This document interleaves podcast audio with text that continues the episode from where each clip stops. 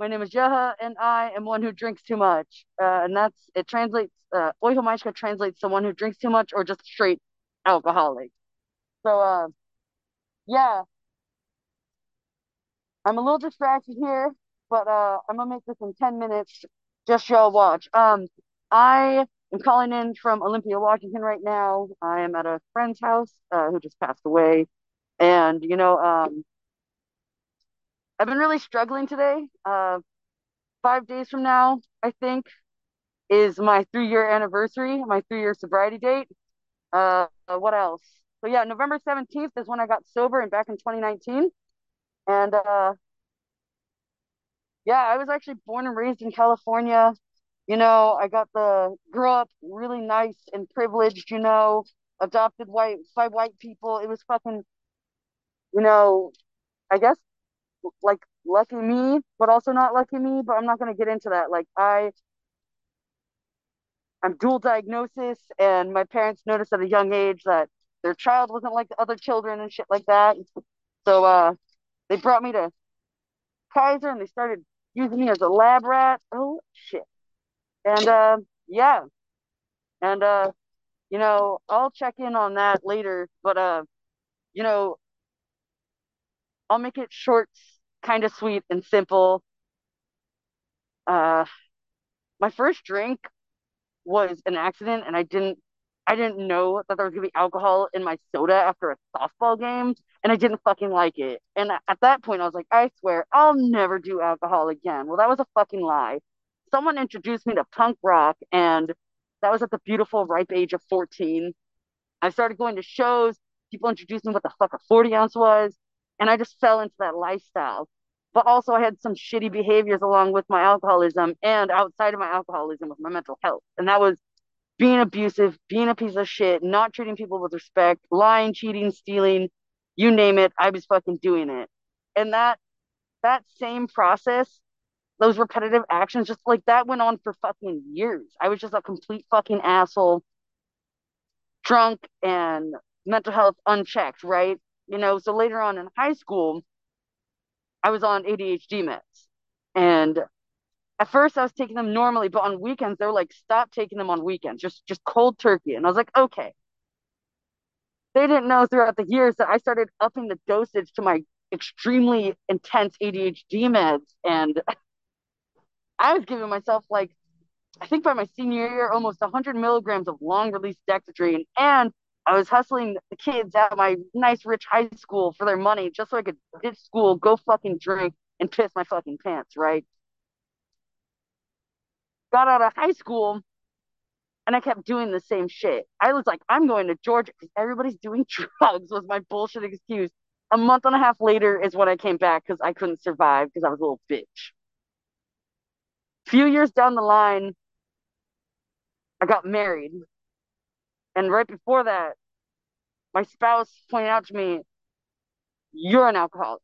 You have a problem. And I was like, Me? A problem? Fuck no. And they're like, Yeah, we're going to go to an AA meeting. And them and their best friend dragged my ass to an AA meeting in Mill Valley, fucking California.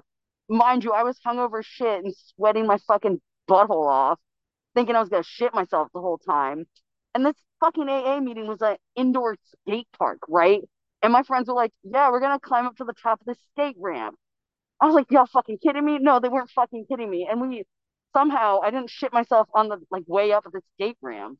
And I sat through that meeting. And of course, the same shit you hear in a lot of other AA meetings. Like, yeah, they're talking about God, this and that. And yeah, that shit got me fucking pissed off. I was like, no, fuck this. I'm not, I'm, I'm good off this shit.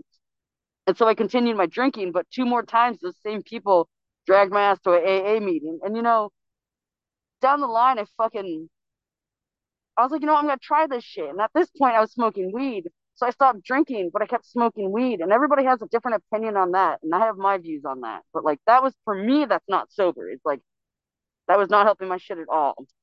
And uh, so I tried. I went to my home group late show in Oakland, and that everybody was fucking awesome. But I fell out. I had surgery, and I went to the bar, and I just kept drinking. Fast forward to like six months again. I grabbed my old sponsor. I'm like, let's try this again. I was still smoking weed. And then I relapsed. And then finally I gave in being like, okay, weed ain't it. because I was working in the cannabis industry and I got really high one day. And mind you, I was like living in a warehouse. I had been covered in piss and shit, never took care of myself. I was covering myself with like Febreze and Axe deodorant instead of showering when I had access to a fucking shower. And that it was just like that was my fucking life, just covered in that shit, covered in fucking Febreze, and it didn't cover up my smell. And uh finally the next day I'm like going to my job and they get me really high. And I'm, I'm like, oh man, like I cannot keep fucking doing this shit. Like I really fucking can't. So my bitch ass that same night went to an AA meeting and the next day I went cold turkey on fucking everything. And uh you know, I also want to share uh non-alcoholics drink non-alcoholic beer and I'm a fucking alcoholic, so I can't drink that. And that was my last relapse actually was I drank a bunch of non-alcoholic fucking beer and actually got drunk off it. And so that's where the date November 17th came from. You know, I grabbed a sponsor, grabbed a commitment, I started working the steps. I kept going to meetings. I kept riding my bike to the silly little meetings so I wouldn't end my silly little life, shit like that. And yeah, and now I'm living a okay life, right? Like I'm still doing my steps. I reach out to people. I help start a meeting. I just grabbed another commitment at a meeting. At five months, I fucking convinced my way to get a secretary position, which was fucking sick. And here we are, like five days from three years fucking later, and I'm still fucking sober. And um, yeah, shit's there's a lot of ups and downs. It's not fun. Earlier, I was having a good freak out, being like, "Yo, I want to, I want to, like, I'm overwhelmed. I want to fucking drink," and it's all these fucking things, right? And um, what I did was like, I reached out to a bunch of people until finally my sponsor got back to me, and they're like, "Yo, you got to really pray on it," which I'm really tired of fucking hearing, but I fucking did that shit, right? And I prayed on it, and all this shit came together to where like yeah, okay, like I'm good, I'm chill, I'm solid. Like I'm a few days from three years, like let's get it, let's keep going. And like let's see where the fuck life takes us sober. Like I'm grateful that I got into this program and sometimes it's really fucking annoying. Sometimes it really fucking sucks. But I still manage. I don't know. So uh yeah. That's kind of my quick 10 minute share. And I'm sorry if none of y'all got anything out of it. There are always a bunch of other meetings you could go to. And also there's a cool 40 minute speaker about a hit right after me. So yeah, that's that's all I got for y'all. Jeremy Alcoholic. Um, thanks for the open. I uh, I got a lot out of it. In, in fact, you know, I, I didn't know I was going to be recorded. I kind of suspected it. Thanks, Dave. Um, but um, you know, I, I, was thinking about you know, I, I love to share unprepared. That way, it's not scripted. You know, I'm not making stuff up. I'm just talking, you know, what's going on with me. And uh, you know, we follow it in AA, right? We follow a a loose format of what happened, what it was like, right? That's probably the most important. And then what it's like now, right? Um, and the what it's like now is is only important because it just shows it's a testament to the success of AA, right?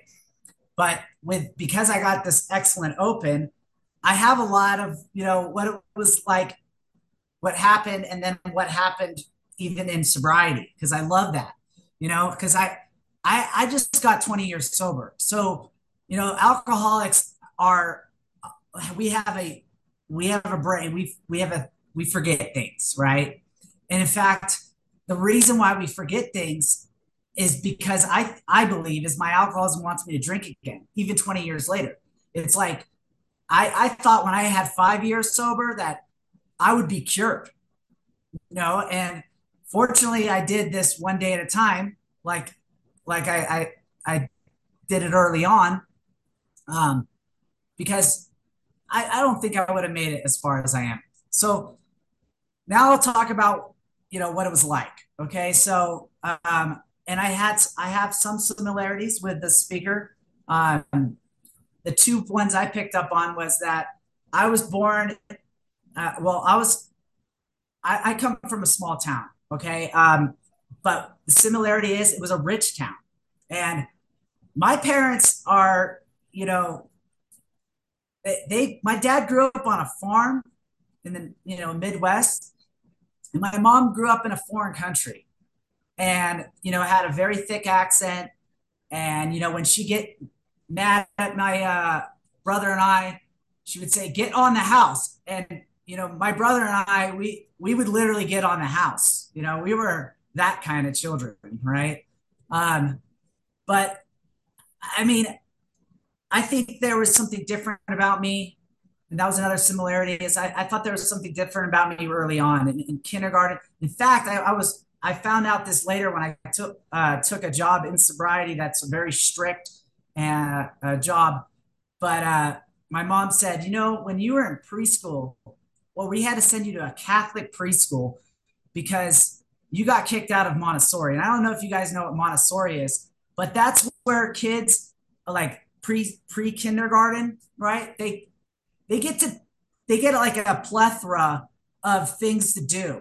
There's no structure whatsoever. They can go at the sandbox, they can color, right? Well, I got kicked out because I refused to do anything and I just sat there pouting, you know? And um, so see, the thing is, I needed a direction, which AA did give me, but I didn't know I needed it. In fact, when I got sent to AA, it was it wasn't by choice. Um, you know, I had to get this thing filled out. All right. Um, and you know, so you know, my childhood was, you know, I always fell into the wrong crowds. You know, I didn't know where I needed to be. You know, I, I you know, in kindergarten I got in fights because I was being I was different. I was being picked on, right? So, based on my home experience, my dad was a tough man. My brother was tough. He was tough on me, my, my brother, but you know, stuff rolls downhill, right? And my brother would, you know, beat up on me. So I naturally started beating up on kids at my school. You know, and, and, and back in the day, I mean, there's generational differences, right? We didn't have the anti-bullying policies that we have today, right? And uh, you know, that was just how it was. I I'd be bullied I would bully someone else, and they would probably bully someone else. And uh, so, anyhow, uh, around second grade, uh, it, it's kind of funny when you think about it. It's funny I think back about my childhood. You know, um, my friends decided, or my associates, like like almost like juvenile criminals in the making. And actually, it's it's quite funny in second grade, we got all got in trouble. We went to like the, the prank store and we stole, we shoplifted a box, a box of itching powder. And man, we we hit on recess, we hit the whole school. Everybody was, you know, uh, nobody was left not itching, right? And this poor girl uh, got dumped with itching powder and then had to be hospitalized. Now we're kids, we're in second grade, you know. Um, I, I can't imagine what would happen today, but I'm sitting there lined up with my friends, and the teacher's like, or the principal's, you know, accusing me of doing something. And I had to, because I, it's like a drink. I can't throw the, uh, half, you know, a half empty packet away, right? I can't throw a bottle, a half bottle of alcohol away.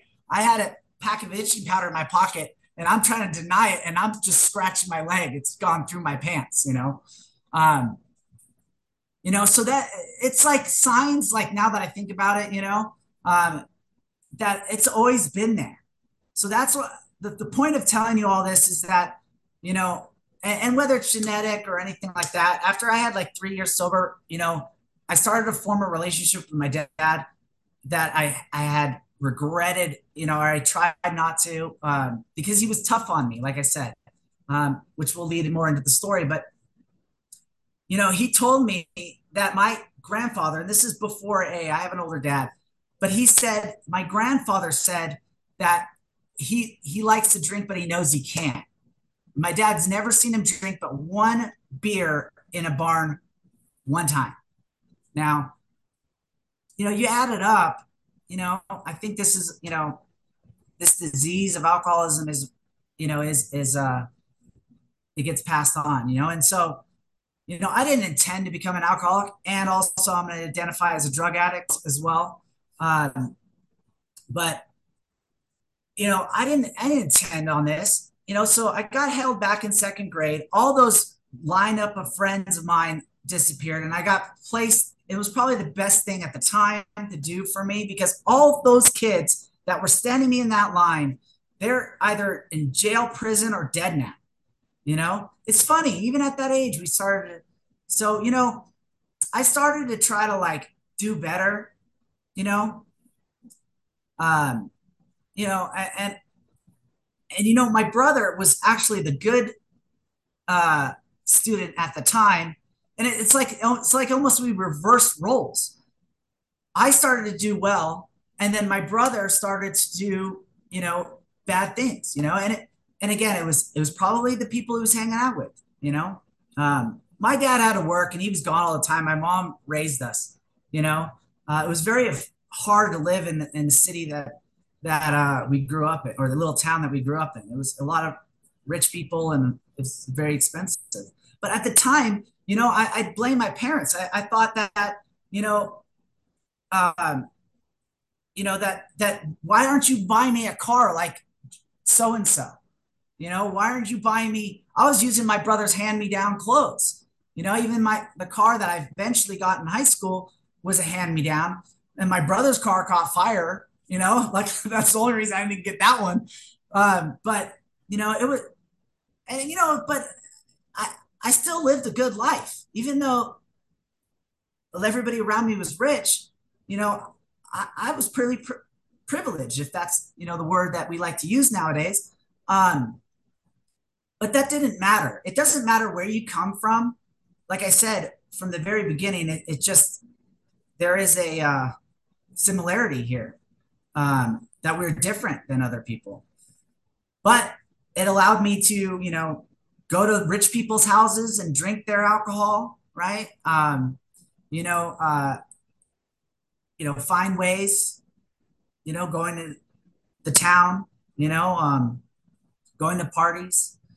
Uh, but, you know, I was doing pretty good. Um, like I said, I, I, kind of like something happened second grade, just re-changing who my friends were, you know, and uh, I would go to great, you know, I would go to classes. I started to, I started to get a job. Like I was a little hustler, you know, that, that was funny. It was like at nine years old, I'd, I'd be the cute, poor kid going to like door to door. Um, I didn't get an allowance like everybody else. So I, I sold like little green cards at the, at people's doors and they're like, Oh, look at this kid, you know, and I, I'd trade in these credits cause you, you're too young for video games. And, um, or I just, anyway, too much of my childhood. Let's move on. I'm a quarter way through. So after high school, okay, I mean, I got in trouble in high school. Don't get me wrong. You know, I got a girlfriend. It was, it was, uh, you know, it was just, you know, Uh, but that's a funny story. The, my first girlfriend, right? I'm at the elementary school. I got my car, right? My beat up car and I was making out with her in the, in the parking lot. That's what kids, you know, teenagers do. And we, when we were leaving, I'm like, oh, you know, we better go. And as we were leaving, a cop pulls us over. He asks for my ID. He checks it. He recognizes my last name. And he just immediately says, I know your brother and I know your father. So don't give me any crap, you know? and then he told he calls the girl's parents, you know, and uh, and so you know that was very uncomfortable dropping her off that night because her dad was at the uh, driveway. Um, but the reason I tell you that is because you know it it it it kind of formulated my my uh, my adult behavior because I didn't like the cops. You know, they they prejudged me you know, I come from this family that's known for mischief or rebelliousness, you know? And so, you know, after high school, I had this job that I was I, I, I was doing after school from junior and senior year. Um, my parents sold their house because we were 18 and we're out the door. They're going to go do their own thing. Um, they actually moved to a, tra- a trailer for a while. It was a nice trailer park that they moved to. My brother was with them. But I got this apartment. And my high school sweetheart went to this great school, you know, because I guess they had money. And I knew that my parents couldn't afford me to go to college. And that I'm not, you know, and I didn't even blame them. I don't even think I wanted to go to college. I didn't even, you know, I, I scored good grades, but I didn't do that well. So um, that's when my alcoholism started kicking in because I, I, even though I did some drinking and you know got in trouble in high school, I didn't really, you know, do the things I did afterwards. Okay, I got my own place. It was an apartment, and uh, you know I started meeting people. I started going to these parties with other, um, basically some some were college kids.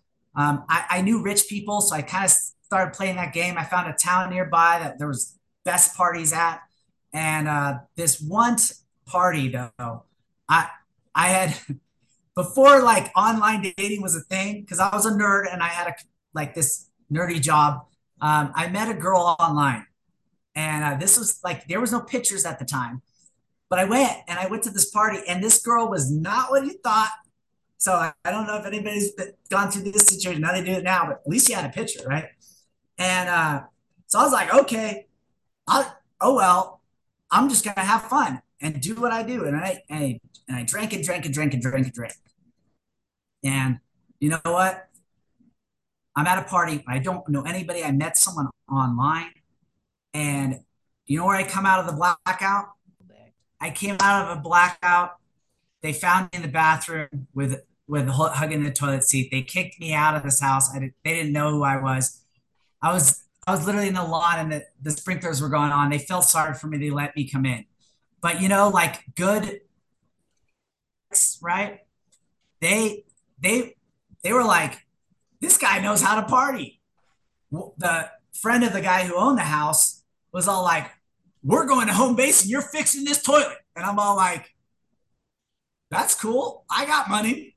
You know, I got a job. So we went and got this toilet seat. We fixed it. And this was like a weekend party. Man, I had arrived.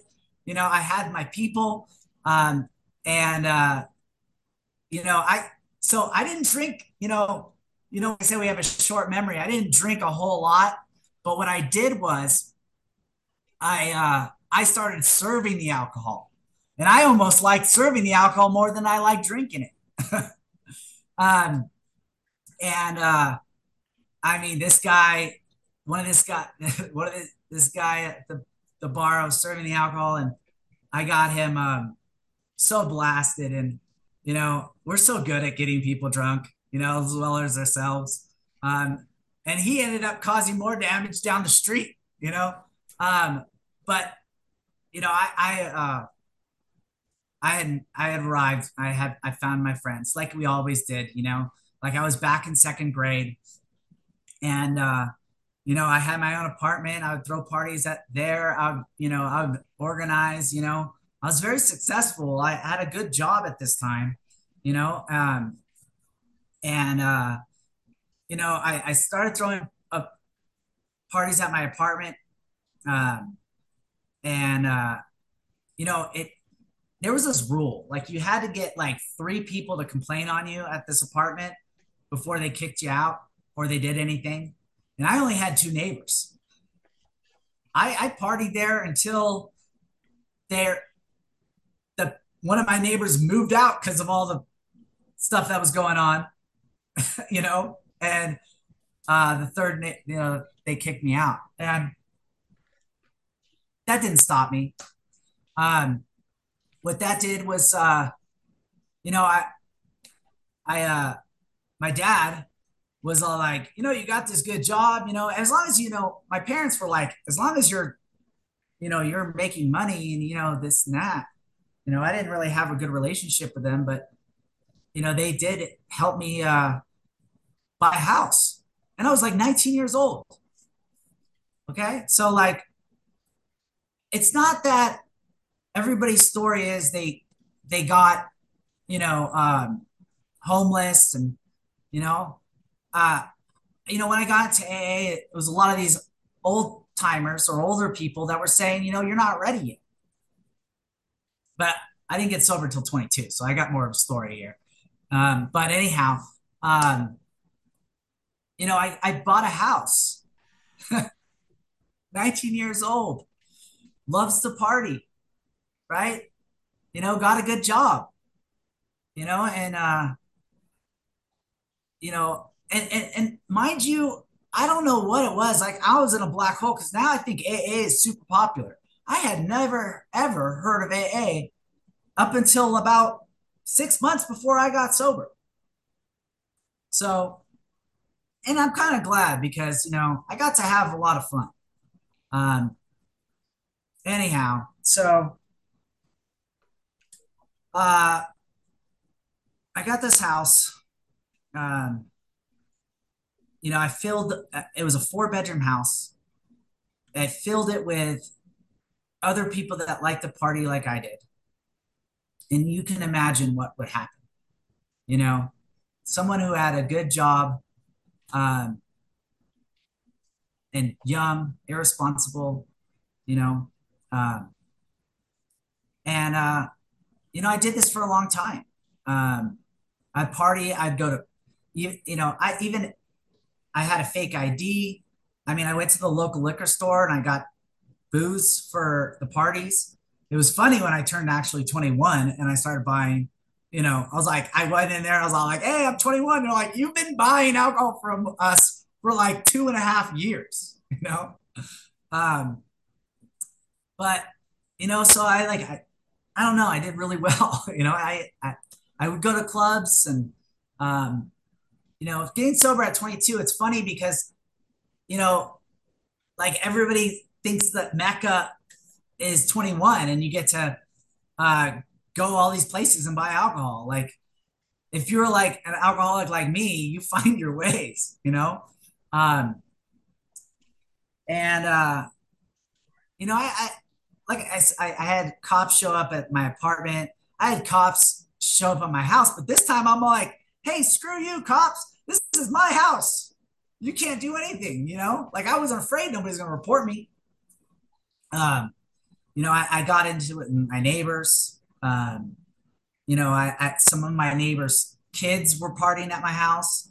Um, you know, but one kid's dad was a cokehead, and I was all like, "Well, you're the problem, not your kid. You know, I'm not the problem." Um, and uh, you know, I just everything was an excuse. You know, I still showed up at my job. One of the jobs I showed up, like I smelled like some something, uh, some drug that smells. Okay, and um, they were like, "Hey, I didn't know you did that." You know, it was a little bit of embarrassment, but I, it didn't stop me. You know, I was like, "Oh, I better shower and make sure I change my clothes before going to work." You know, um, and you know, I, I I worked on computers, and most of the time I was in a a server room, and I wasn't really around anybody, you know, and I would sneak into work like hungover, you know, or or just uh, you know, I just didn't have, you know, I grew up with my dad gone all the time, you know, I I I was, you know, I wasn't the typical uh, you know, person. I was spoiled in a sense, you know. Mm. And what happened was um, you know, the consequences had to have start happening. You know, I had a house, it, it attracted a lot of uh, friends that were supposedly my friends, right? I thought I had a lot of friends. You know, funny when you get sober how you don't have a lot of friends, you know.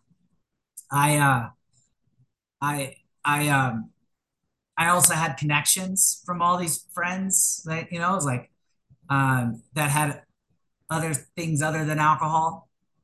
And uh, you know it was it was bad. It was really bad you know um, but it was cool like back then and when i was young in my 20s or you know i thought that was cool. I thought i was it. I thought you know um, i could you know the girlfriend i had was gonna love me because i you know i, was so cool right? But they cheated on me and that could cause problems and i get you know um, I'd get mad, you know, my but that anger that I was taught at a young age, you know, I was telling you about being a bully, you know, it, it started to uh, manifest itself and as an adult, you know, and and uh, that doesn't that doesn't turn out too well when the you know the police show up at your door and uh, so i've been arrested and uh, multiple times and in a short amount of period like i said i, I came to aa with a piece of paper that i needed to get signed and uh, I, you know and it was funny because one of one of those people living in my house he also got in trouble about a year before I got in trouble. And he told me about this place, these classes. And it was funny because the AA meeting down the street from me, it wasn't the greatest AA meeting. Because he that's what he was talking about with classes. And he says that because he he loved meth. And he said he met his meth dealer in this in these classes. And it's funny because like when I when I had to go to AA, I actually met this person and he was in and out and doing his thing, you know. And um, and it's funny because that same person ended up getting sober. I didn't know this, and when I had to go to classes, you know, um, he introduced me to that same meeting, and it was funny. It was like weird, you know. Um, but we all struggled in the beginning, and so did I, you know. So I, I had. It was funny, actually. You know, before I got in trouble and I had to go to AA, I had gone with my my roommate, and I went to AA the first time drunk because I, I, thought it was just these classes. Let's go check this out. But I'm like, wait, you have to go to these mandated classes, but anybody can show up, you know, like because I had been to classes in college and I I I, I got academic probation, pretty much kicked out. Um, uh, but you know, I went and I was all like, these people don't drink. This is crazy. You know, like why do you, you know what's going so and then he he the guy invited me to go. Maybe he thought he knew that I was, you know, I need to get sober as well. And uh, I went back the second time, but this time I was um, I was stoned, and uh, I was like, "You guys don't do this either." I'm like, ah, you know. So it's it's funny my first exposure to AA, you know. Um, you know, I, I, I love it when people get to the AA and they have no clue what's going on. You know what I mean? Um, you know, and uh, so when I had to go to go because I had to get this piece of paper signed, I wasn't too happy because my first impression is like these guys are not a lot of fun, and I love to argue and I also had to do actual classes, you know, um, and those classes I got kicked out because I wasn't acting appropriate, you know, and it was actually starting to make me mad. You know, it's like I have to pay these fees and I can't do whatever I want. but the, the my my counselor was uh, in the program and she was a very well known person in, in our area, and a lot of people hold her in high regard till she passed away. And um, you know, she was her and, and that other guy that I was talking to. Those were my Eskimos.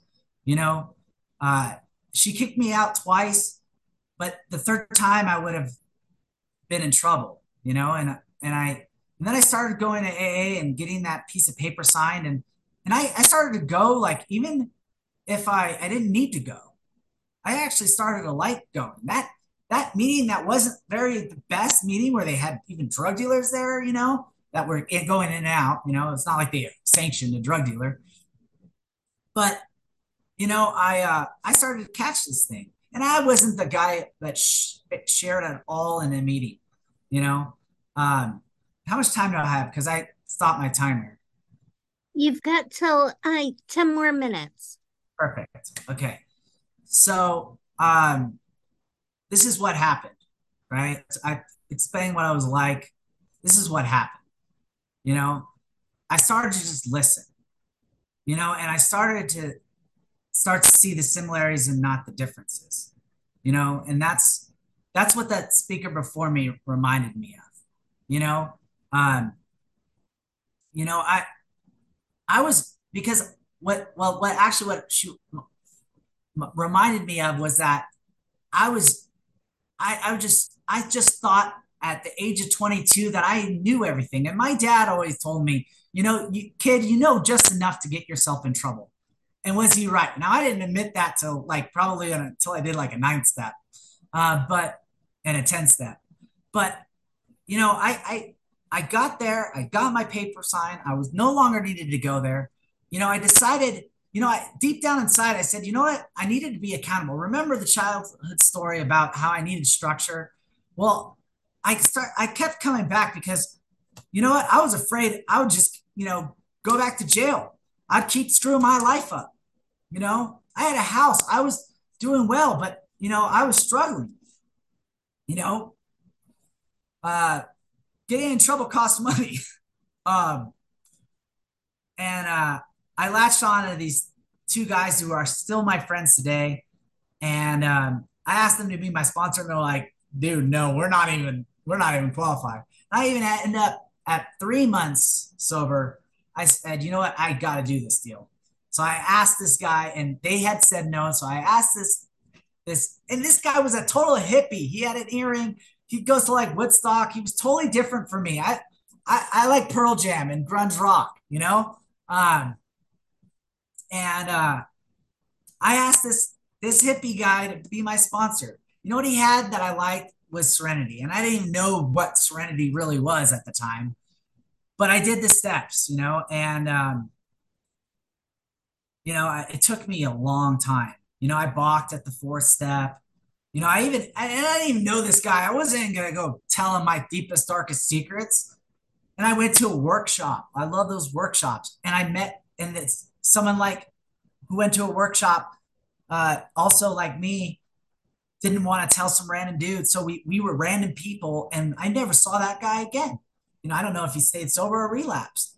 And then I I said, okay, and I'm ready to do my fourth step with my sponsor. So you know, there was there's so many different ways. You know, um, a big part of my story, but I don't really have time to go into it because I want to talk about what it's like now. Is that I was an atheist too. And uh, if anybody's an atheist, we, you know, I'll give you my number. We can talk afterwards. But um, I ended up really, honestly, I'm an agnostic, but I go to church with my parents, which is really weird because I was so anti the whole God thing. And then, you know, my hippie sponsor, he, he made it really easy on me. You know, the second step, I just had to find an open mind. The third step, you know, um, was to turn my will over uh, to, as my understanding, you know, um, uh, you know, like I said, I don't really have all the time to go. I'm not, I'm not one of those speakers that go through all 12 steps. So I'll spare you on all that. But I will tell you this, that, you know, it took me a long time. Like I said, at fifth, with five years, I thought I would be cured of this. And then I went through that. You know, um, I made mistakes. You know, I dated the newcomer, you know, um, I did all these bad things and, you know, um, you know, my jobs, my relationships. I had to make mistakes. I joined this really strict job, like I told you. Um, you know, I had to I had to practice these principles in all my affairs. You know, it's easy. I think it's almost easy to just hide in AA. You know what I'm saying? And and and because we all work a program or don't work a program. If you don't work a program, then we could shame you or get the old timer to school you. But when you actually have to go out in the real world and become something, you know, you have to practice these principles of affairs. And honestly, I'm very successful today. It took me a long time. I, I ended up having to sell my house and I haven't, I just bought a house for the first time since that house freaking three years ago. So from, from right when I got sober, I had to sell my house because I was in bad financial shape. It took me 17 years for, for me to go buy a house. It's not like it was rainbows and you know what they say, you know? Um, you know, I had to work on myself. I had to, you know, uh, I had to, you know, build relationships. You know, I built businesses and closed businesses, you know, trusted the wrong people. You know, alcoholics, I try to trust the alcoholics, but we're still alcoholics, you know. Uh, try not to try it's non-alcoholics, and they're just even worse, you know. Um, you know, I, I, uh, how much time? I'm gonna wrap it up. But the point is today, you know, um, I you know, one thing that took me a long time was that in the promises that I said I will not regret the past and I will shut the door on it. You know, I have a lot of things that I regretted, relationships, uh, you know, financial decisions, um, you know, uh, my relationship with my brother, who is sober now, by the way, but he didn't get sober till like 18 months ago. You know, um, the best part was that I got to, instead of making just direct amends, I got to make living amends and become something. You know, that strict job, you know, it's, it's, it's shaped my personality a lot. You know, I went from that punk kid who thought I knew everything to, I think I'm pretty humble. You know, I haven't spoke this long about myself. Um, I usually like to hear other people talk. And I have friends in and out of this program that are like, wow, you know, you have a lot of insight. My dad even said, You're so wise. And you didn't learn it from me. it was it was shocking. Um, you know, I wish I could talk about what my life is like right now, but I the reason I, I chose not to sh- to share so much about what's like now is I really hope that everybody's on this this journey and they're going to discover it and know that you don't have to do it right. You know, you just have to continue to work this program, do it one day at a time. And I like, you know, all I want to really get across about what it's like now is that I don't regret the past and I love my life. You know, I still have hard days. I still have to practice these principles. I still get, you know, I forget things. And I have a group of long time friends in recovery that are here to keep me accountable. And that's better than anything I've ever seen anybody else have. You know, those fake friends that I partied with, you know, I'm not really friends with any of them. Maybe one or two they want to keep touch. They know I'm doing well. I want to do them well, but it's just that we don't have a lot in common. You know, I found a place where I, I have a lot in common with you guys. I think like you, and and uh, it's been best gift. You know, I don't spend a lot of time talking to alcoholics. Most of my time is in the real world, doing my job, meeting other people, riding my motorcycle. Um, you know, uh, and, and I'll tell you what, and and I don't recommend this to anybody new, and but I'm gonna say it because I'm proud of it. It's like sometimes I hang out at bars. Read page 101 of the big book. Okay. It's not like I'm there to get a haircut. I'm not there to live off of that but I can go anywhere, right? Um, so you don't have to have well all the things that I thought AA would be. It's it's it's morphed and changed. You know, I, I just live a truly free life. You know, I come back to AA because I remember what it's like. I want to give back. You know, and sometimes I have some really bad feelings about AA. You know, I don't know. I don't know. Maybe that's like old timer syndrome, you know. But I, I don't want to be that that guy that comes here and and lectures or complains. You know, I just want to come here and enjoy it and hear what you guys all have to share, and see, you know. And if you need my help, you know, if if there's something I have, like I'm not here to push it. I hate when you see those old timers try to sponsor like the whole fucking room. That was my one time I cussed it. Okay, but anyway, I was. I don't know if you guys noticed that. I was trying not to cuss. Um, not that it fucking matters, but um, I'm just a different person today. So anyway, um, I'm proud of that. I love you guys, uh, even though I don't know, but two of you. Um, it was great to come out and speak for this long.